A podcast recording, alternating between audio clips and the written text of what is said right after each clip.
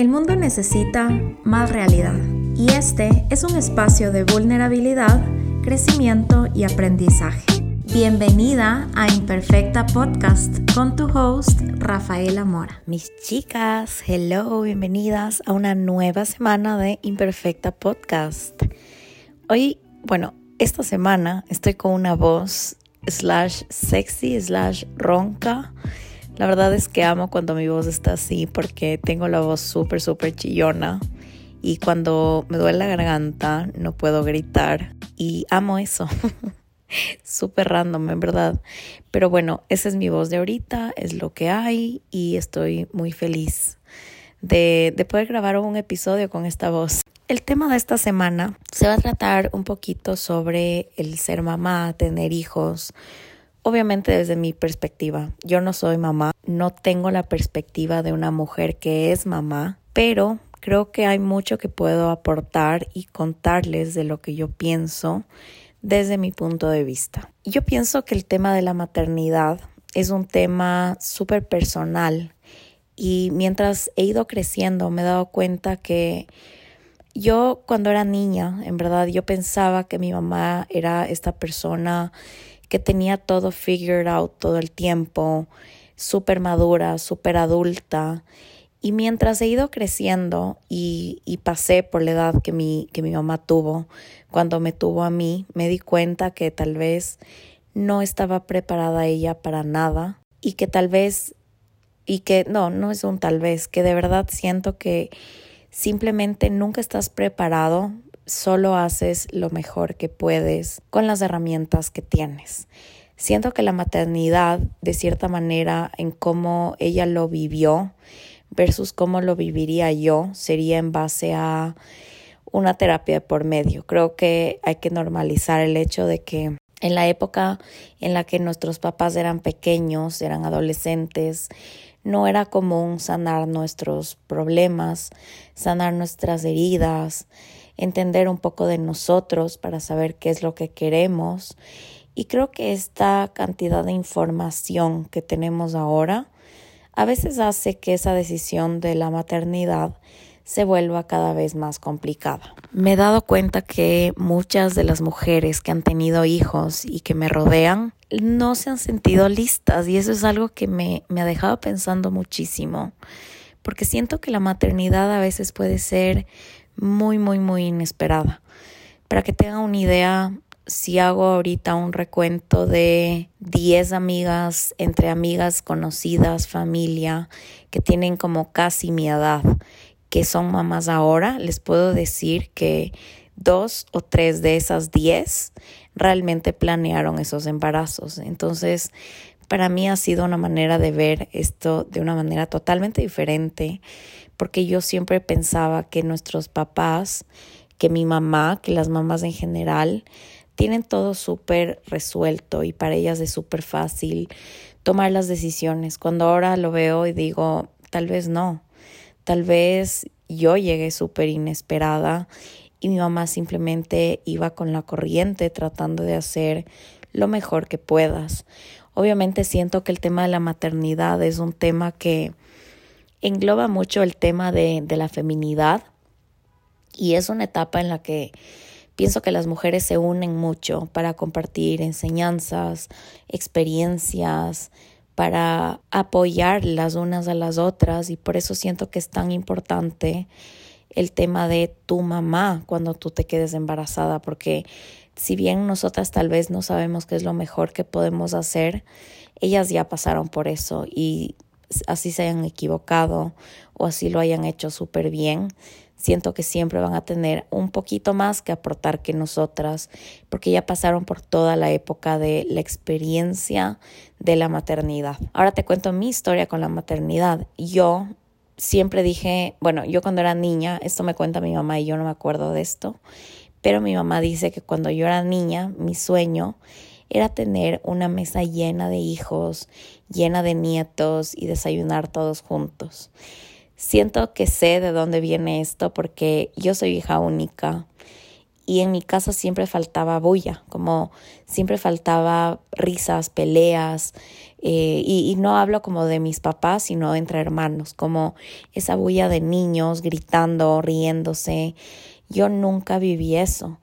De hecho, todos los primos que tengo o son mucho mayores a mí o mucho menores a mí. Entonces yo siempre estuve en este in-between, sin hermanos, crecí muy acompañada de adultos, que si bien todos jugaban conmigo, porque ahorita me acuerdo, mi abuela era la mujer que más jugaba conmigo en mi vida y se ensuciaba, me hacía bailar, como yo sí viví una niña súper linda, pero a los ojos de los adultos.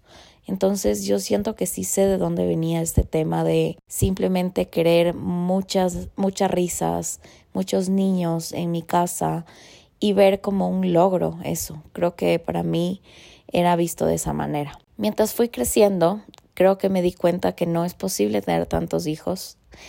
O sea, sí es posible, pero para mí no. Y dije, quiero tener dos o tres. Siempre he pensado en los nombres de mis hijos, siempre ha sido algo que lo he tenido muy presente y siempre he pensado cómo quiero educarlos, cómo quiero ser yo como mamá. Pero es curioso porque creo que en el último, en realidad no sé si fue justo a raíz de la pandemia o tal vez un poquito antes, yo cambié mucho la manera de ver la maternidad. Para empezar, ahora siento que no, no me siento lista para nada. Tengo 28 años Estoy súper consciente que para la edad en la que nuestros papás tenían hijos, estoy súper atrasada. Estoy súper consciente que para la edad que tienen hijos ahora, estoy a tiempo, pero estoy súper consciente de que la biología de las mujeres no nos permite decidir esto en cualquier punto de nuestra vida. Yo sé que de aquí a cuatro o cinco años voy a tener que estar 100% decidida de lo que quiero y no va a haber como este margen de error de que si quiero tener hijos o no, porque creo que ya no hay esa oportunidad. Entonces, eso sí me pone un poco de presión con el tema de los hijos. No les voy a mentir, ha sido como una etapa en la que yo sí he pensado mucho qué es lo que quiero de mi futuro. Y, y pienso que hay muchas como maneras de ver lo que siento ahorita. Para empezar, ahorita sé, estoy súper segura que no quiero ser mamá. Estoy súper segura que cuando yo sea mamá, quiero ser una mamá súper presente y pienso que los sueños y las metas que tengo ahorita no me lo permitirían. También estoy muy consciente que amo, amo, amo trabajar, amo tener mi libertad, mi independencia de trabajar en las horas que yo quiera y amo la vida que tengo de pareja con el Bernie y todo eso hace que ahorita no me sienta nada lista para tener un hijo. ¿Qué también me pasa? Que a veces digo, ¿qué pasa si nunca quiero? ¿Qué pasa si nunca tengo ganas?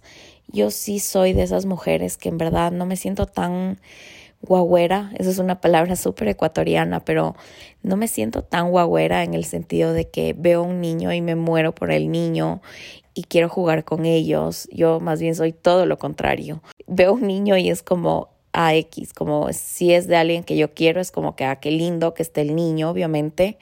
Si es de alguna amiga mía, de algún pariente mío, es como que obviamente le tengo cariño, pero no es como que veo un bebé desconocido en la calle y me derrito de amor. Lo que me pasa es que si veo un perro, independientemente de quién sea o dónde lo vea, me derrito de amor. Así que a veces digo como, debería sentir eso.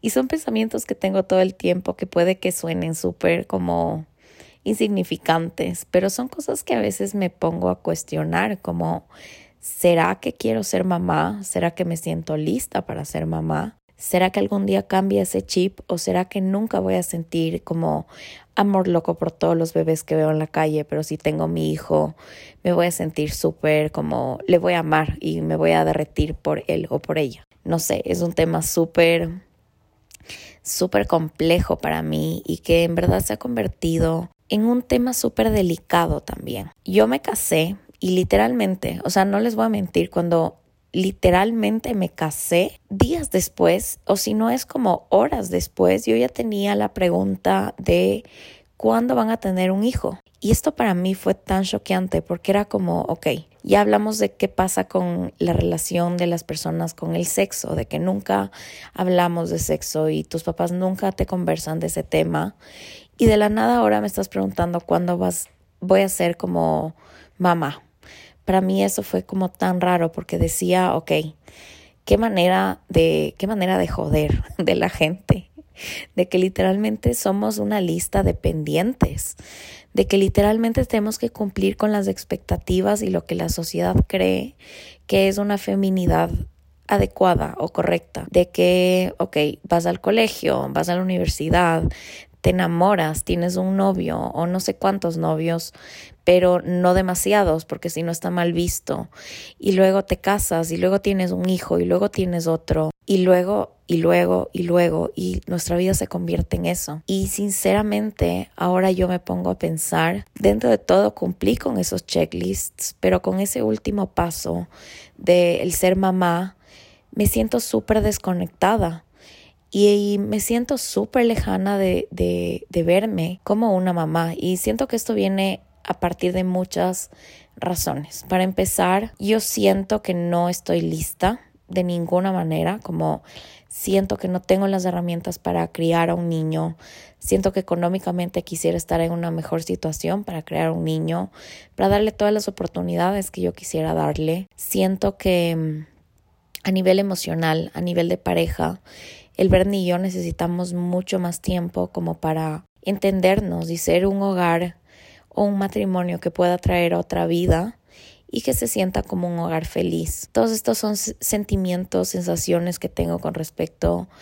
a por qué no estoy lista. Y es chistoso porque cuando hablo con personas que ya son papás, siempre tienen una respuesta para cada uno de los puntos. Creo que a excepción del último. Pero cuando hablo del tema de la economía, por ejemplo, no hay comentario de mi papá que falte, que me diga, Rafa, pero yo te ayudo.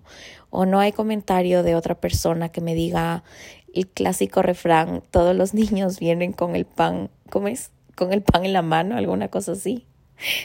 me olvidé.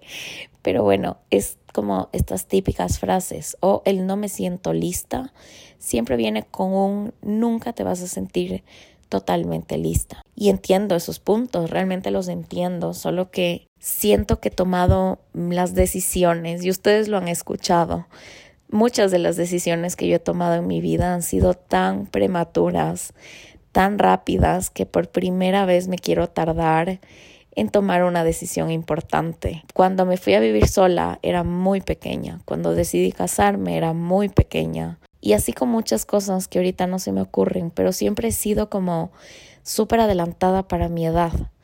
Hace poco una amiga mía que es psicóloga me decía que yo fui un niño adulto por todo lo que lo que tuve que vivir, como siento que de cierta manera cuando uno tiene un divorcio en su familia y, y, tiene que afrontar cosas de adultos, como que la etapa de niño se acelera un poco y nos convertimos en, en niños adultos. Y la verdad es que yo siempre me he sentido súper adelantada para mi edad en mil y un aspectos. Así que por primera vez he decidido como el permitirme tomar esta decisión tarde. Estoy súper consciente de que no me va a quedar todo el tiempo del mundo para decidir si quiero ser mamá o no también estoy súper segura que qué pasa si quiero tener hijos y me doy cuenta que no puedo o me demoro años tratando de hacerlo, como esos miedos siempre están. Siento que el tema de las decisiones es algo que estaba muy presente en mi vida últimamente y a veces digo, ¿será que esta es una decisión que afecta mucho mi vida o la impacta de cierta manera? Todas esas han sido preguntas y cuestionamientos que he tenido y de cierta manera he decidido hacer las paces con eso. Yo en el episodio de matrimonio con la Floren Ortega hablaba de toda la gente que te presiona a que tengas hijos y la verdad es que sí he vivido un poco ese tema y sobre todo con gente muy cercana que siempre te pregunta, ¿cuándo vas a tener hijos? O si les dices, no quiero tener hijos, es como lo peor que les puedes decir. Casi que como, no sé, odio a los animales o odio a los niños. Creo que eso sienten que, que uno dice como odio a los niños es un equivalente a no quiero ser mamá. Pero en verdad para mí se ha convertido en un tema súper delicado porque ya me ha pasado que tengo ciertas personas con las que a veces prefiero no ver o me he alejado y siento que esto ya es cuestión mía, no de ellos, de que simplemente me molesta que sea un tema tan repetitivo en nuestras conversaciones. Hace poco leí un post que era algo así como razones por las que no tienes que preguntarle a alguien por qué no tiene hijos y era como todo un tema de que muchas veces hay una razón que afecta mucho a la persona que decide o no tener un hijo. Y son temas como, por ejemplo, mi relación en pareja no se siente estable o tal vez me peleo mucho con mi esposo y no me siento lista para traer a un niño a mi vida. O por ejemplo, simplemente no puedo. He intentado mucho y no le quiero contar a nadie, pero me siento súper herida y súper desconectada con eso. O por ejemplo, mi vida sexual no es como yo quisiera como a nivel físico es imposible para nosotros tener un hijo o simplemente como me siento súper herida ahorita y quiero sanar mis heridas antes de tomar la decisión de tener un hijo. ¿Y en qué se transforma esta pregunta? No cuándo vas a tener un hijo, sino quieres tener hijos o no. Yo me di cuenta el cambio de mi actitud cuando alguien me preguntó así, porque siento que en un punto estaba un poco a la defensiva con la gente que me preguntaba como ¿cuándo vas a tener un hijo? Porque ya me molestaba la pregunta, porque me molestaba que la gente solo quiera que a ver, ¿cómo lo veo? Retrocediendo un poco. Siento a veces que la gente que ya tiene hijos, de cierta manera extraña como la época en la que no tenías hijos, en la que tenías más libertad, en la que podías salir más y de cierta manera quiere que sus amigos empiecen a experimentar la misma etapa con ellos porque puede que se sientan solos. O por otro lado, tal vez están viviendo algo súper lindo y quieren que todo el mundo lo viva. O puede que sea en, parte como algo de las dos cosas. Es como el razonamiento que yo he tenido. Si hay alguna mamá que está escuchando esto y tiene una razón más, como be my guest, por favor díganmelo, porque en un punto yo ya empecé a molestarme con la pregunta, ¿cuándo tienes hijos? A diferencia de un día que yo estaba trabajando, era un sábado, estaba con una clienta mía y mi clienta me dijo, ¿tú quieres tener hijos? Y al momento en el que ella me preguntó esto, para mí se sintió como un peso menos encima. Fue como, qué lindo que lo abordaste. Como puede que quiera, puede que no. Pero en verdad para mí se sintió súper ligero. No se sintió como un deber, no se sintió como algo que tengo que hacer, ni me sentí obligada a hacerlo. Simplemente me siento súper cómoda con la manera en la que lo preguntaste. Así que si estás escuchando esto, te, propongo que simplemente empecemos a preguntar a la gente, en lugar de cuándo quieren tener hijos, si realmente quieren tener hijos, porque creo que vivimos en una sociedad en la que ya no es una norma. Simplemente creo que las, las generaciones siguen experimentando cosas diferentes, el mundo cambia y los miedos que tenemos ahora las personas de de decidir si queremos tener hijos o no son súper auténticos. Pasamos por toda una pandemia y para mí esto fue muy difícil porque me puso en perspectiva el mundo en el que vas a traer a un niño. Vemos las noticias y vemos como guerras, vemos mucha violencia. Ahorita en el Ecuador se escuchan cosas terribles y en el mundo en general siento que la vida era mucho más simple antes. Había menos violencia, nuestros papás tenían muchas más oportunidades. Y no me refiero solo a oportunidades económicas, simplemente como siento que había mucho más espacio para todos, había mucho más em, campo en todo lado. Y me refiero a campo de trabajo, a tierras, a terrenos que permitían a nuestros papás tener muchas oportunidades. Yo simplemente a veces pienso como en la época de nuestros papás y probablemente muchos de, nuestros papás, de, los, de, de ustedes que están escuchando esto, puede que no tengan un título universitario y a sus papás les fue increíble en la vida. Yo siento que ahora el mundo ya no te deja hacer eso y la vida cambia mucho. Entonces creo que los miedos con respecto a tener un hijo son súper, súper auténticos estaba conversando con una prima de mi esposo y yo le decía como sí, a veces pienso que no quiero tener hijos. Y ella lo primero que me dijo fue, ¿Y qué vas a hacer cuando seas vieja y nadie te cuide? Y eso es un miedo súper auténtico, súper, súper auténtico. Eso es algo que me dejó pensando y al mismo tiempo dije, no pienso que la razón de traer una vida al mundo es para ponerle la responsabilidad de que te cuide cuando tú seas viejo. Siento que es un miedo auténtico, pero un miedo erróneo al mismo tiempo. Yo en mi terapia con, con el Diego, con mi psicólogo, es una terapia regresiva y al final de ver todos los años, porque yo empecé desde el año, em, no sé, 27, 26, vamos retrocediendo. Luego hacemos regresiones a cuando yo estaba en el útero de mi mamá y hasta que yo fui un alma en el universo, si crees en las regresiones, obviamente, si crees en las otras vidas, yo sí creo profundamente en todo eso. Y él me decía, hay muchas personas que se dan cuenta que su razón de venir al mundo es para cuidar a sus papás o para unir su matrimonio, como cuando una pareja decide tener un bebé en una mala etapa de su relación, para ver si el bebé salva su relación. Y uno, como nuestra alma, yo creo que inconscientemente lo sabe y no lo dejas de saber. Y son personas que a lo largo del tiempo, tal vez en el ejemplo de esta persona que siente que tiene que salvar el matrimonio de sus papás, deja de tener oportunidades gigantes como irse a estudiar a universidad afuera, por ejemplo, porque se ve en la responsabilidad de quedarse en su casa por siempre y por unir el matrimonio de sus papás. Entonces sí, si bien son miedos súper auténticos y el miedo a la pandemia, el miedo a la violencia también son miedos súper, súper auténticos, pero tal vez hay este otro lado que dice, no hay nada como el amor de la familia. Y ok, puede que haya mucha violencia en el mundo, pero en mi hogar no va a haber violencia, no sé, siento que hay muchas maneras de verlo. Otra, otra cosa que yo he aprendido con el tiempo de la maternidad es a profundamente admirar a las mujeres que son mamás y entender que tienen mucha carga por encima. Hoy leí un post, literalmente, hoy leí un post de una chica que compartió y decía algo como Nunca he sentido tanta culpa de llorar, de descansar, de comprar cosas para mí, de no tener ganas de hacer nada que ahora que soy mamá. Y debe ser todo, todo, todo un trip el sentir eso al momento que eres mamá. Creo que nos criaron mucho con la idea de que las mamás debemos sacrificar todo por nuestros hijos.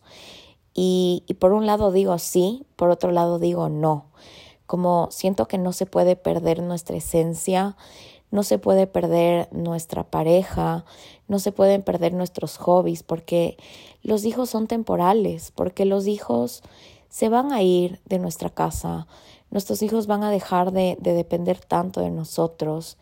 Y el momento en el que eso pase, yo digo, como debe ser tan difícil no acordarte lo que es ser, lo que es ser la Rafa sin hijos, como qué le gustaba la Rafa de antes. Y pensar que tienes tanto tiempo libre ahora y no sabes en qué invertir tu tiempo porque ya no se te quitaron este rol súper fuerte en tu vida que es ser mamá. Y me puse a pensar como de verdad siento que las mamás son heroínas, o sea, de verdad yo sí he aprendido, eh, no que no lo haya hecho antes, pero ahora que estoy en la edad en la que podría ser mamá, entiendo lo cracks que son. Y sobre todo cuando yo veo una mujer que tiene tiempo para, sorry, los perros de mi barrio, o sea, no podemos hacer nada al respecto. Em, retrocediendo, porque ya, ya perdí el hilo de la conversación. Ok, ahora que tengo la edad en la que podría ser mamá, me pongo a pensar que, que heavy realmente que es ser una mamá. Y cuando yo veo mujeres, eso les quería decir, cuando yo veo mujeres que tienen tiempo para ser mamás, para tener sus hobbies, para trabajar, para hacer todo lo que pueden hacer en un día, digo, wow, o sea, yo me quejo a veces de que no tengo tiempo hasta que veo y comparo mi día con el de una mamá y digo, en verdad te estás quejando por huevona, porque tiempo hay y de que lo sacas, lo sacas. Mi ex co-host de mi podcast anterior se llama Pali y la Pali es mamá y ella de verdad me ha demostrado a mí que tú puedes hacer todo lo que tú quieras, aún así teniendo un hijo. La Pali es mamá trabaja, tiene como sus propios clientes, es súper exitosa en su trabajo. Ella tiene hobbies, ella monta caballo, es mamá, cuida a su hijo y aún así se da tiempo para vernos de vez en cuando. Yo cuando le veo a ella digo en verdad, no entiendo cómo lo logra porque para mí simplemente es de admirar. Tengo mi amiga Rosita también. La Rosita es full time mom. Ella hace poco terminó de estudiar. Ella ahora hace cursos online y solo veo cómo ella maneja la relación con sus hijos y con su tiempo y digo, de verdad, qué impresionante, qué increíble que es poder ver que hay mujeres que pueden hacerlo todo. Y eso por solo nombrar a unas mamás que conozco. En realidad conozco a muchas mamás. Voy a decir los nombres de las que se me ocurren. Tengo a La Paz, a la Sol, a la Caro, a la Mari, eh, a la Steffi, en verdad. Todas ellas son amigas mías o familia que son mamás y en verdad me han inspirado mucho y nada, me motiva mucho saber que sí puedes hacerlo todo. Creo que mi journey con la maternidad ha tenido muchos matices y estoy segura que lo seguirá teniendo. Con respecto al tema de la adopción, que creo que es un tema que no lo había topado, yo era de las personas que decía antes que si no puedo tener hijos no adoptaría porque yo quisiera vivir el full time experience desde enterarte que eres mamá y estar embarazada y dar a luz y entender cómo se ve todo. Pero con el pasar del tiempo me he dado cuenta que la idea de la adopción es una idea súper, súper valiosa, súper viable para mí y obviamente estoy segura que no es el camino fácil que es un camino que va a venir rodeado de mucha terapia, mucha ayuda, porque es un camino un poquito más complejo. Sin embargo, creo que es algo que no he quitado de la mesa todavía, porque igual creo que es, es un acto de amor hermoso. Si bien no tienes tu hijo de, de sangre, tu hijo biológico, he aprendido que la familia la puedes encontrar en cualquier parte de, de, del mundo, de tu vida, en cualquier etapa en la que estés. Entonces, siento que eso es algo que también ha cambiado con el paso del tiempo y que ahora realmente lo siento. Así que bueno, gracias por llegar al final de este episodio. Espero que te haya gustado. Cuéntame de qué otros temas quieres que hable. Me encantaría de verdad que me mandes un mensaje por Instagram y me digas, Rafa, habla de lo que sea, porque siento que puedo hablar de cualquier tema. No, mentira, no de cualquiera. Pero siento que puedo hablar de cualquiera de los temas que me propongas porque me siento súper lista y en verdad quería agradecerte por todos los mensajes de cariño, por compartir los episodios en sus redes sociales. En verdad no saben cuánto me ayudan a llegar a otras mujeres increíbles como tú que sientas que tienen que escuchar este, este podcast, este espacio lleno de verdad y vulnerabilidad. Te mando muchos, muchos besos. Gracias por acompañarme hoy con esta voz, esta voz ronca. en verdad, capaz no es tan sexy como me la imagino en mi mente. Capaz estás como demasiado estresada de que esté hablando así, quién sabe. Pero bueno, te quiero mucho y te mando muchos, muchos besos. Y ya nos vemos en la siguiente semana de Imperfecta Podcast.